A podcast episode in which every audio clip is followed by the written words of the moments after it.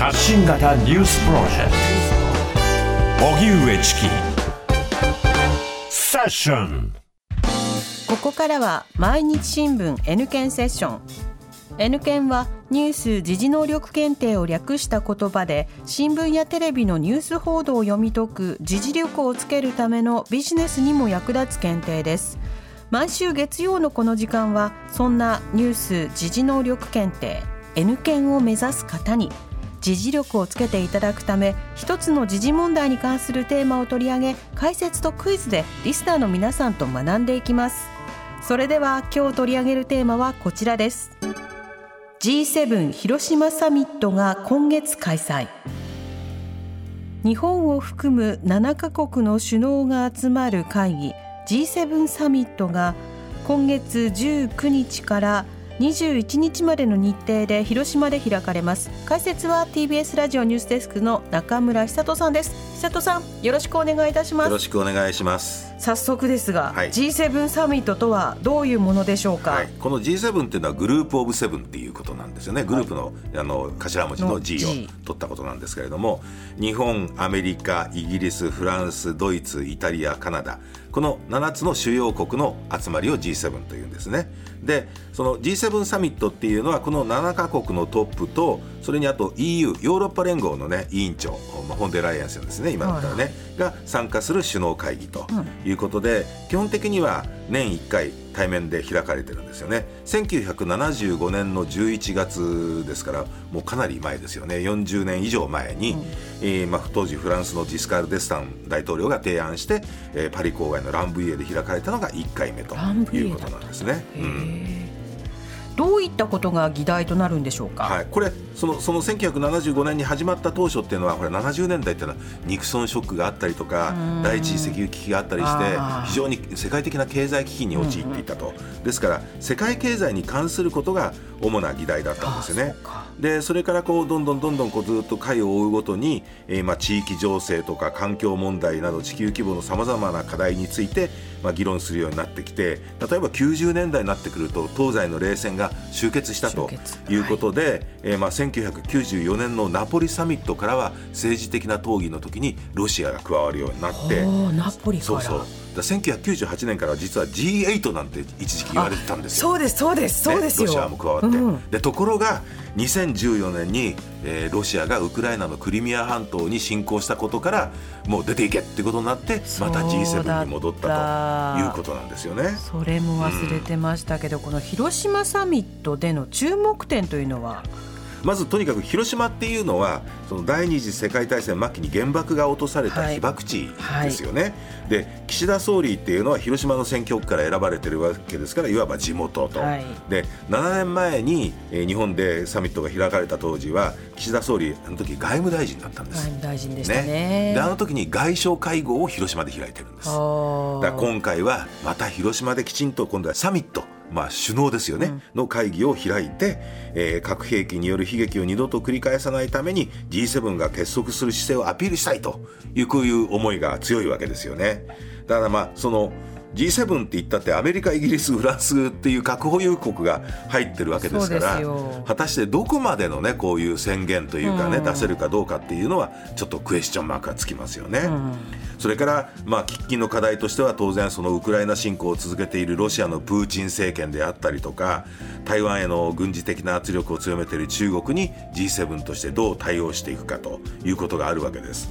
でその G7 の一つねフランスのマクロン大統領ほら3月上旬中国を訪問した時に台湾情勢についてインタビューでこれは我々の危機じゃないんだっていうふうに言ったわけですよ。はいはいでこれでアメリカなどから非常にこう強い反発を受けたわけですよね。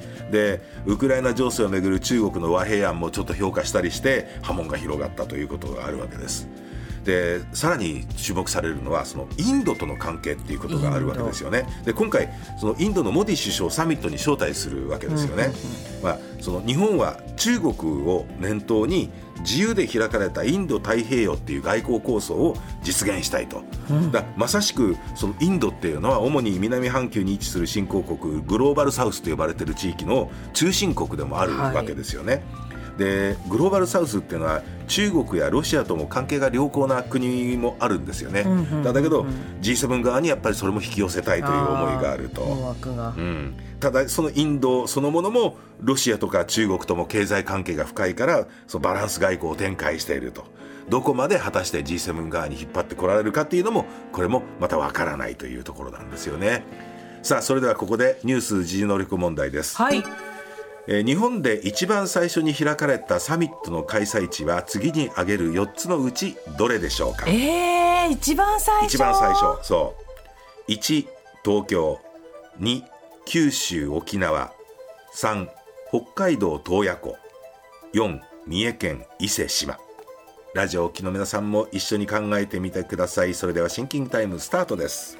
リスナーの皆さん一緒に考えましょう。時系列が日本で一番最初に開かれたサミットの開催地は次に挙げる4つのうちどれでしょうか？1東京。2九州沖縄。3北海道洞爺湖。4三重県伊勢志摩。はいシンキングタイム終了です。リスナーの皆さんどうぞ一緒にお答えください。南部さん回答何番でしょ3番。う3番北海道洞爺湖。ブブー。えー、答えは1番の東京です。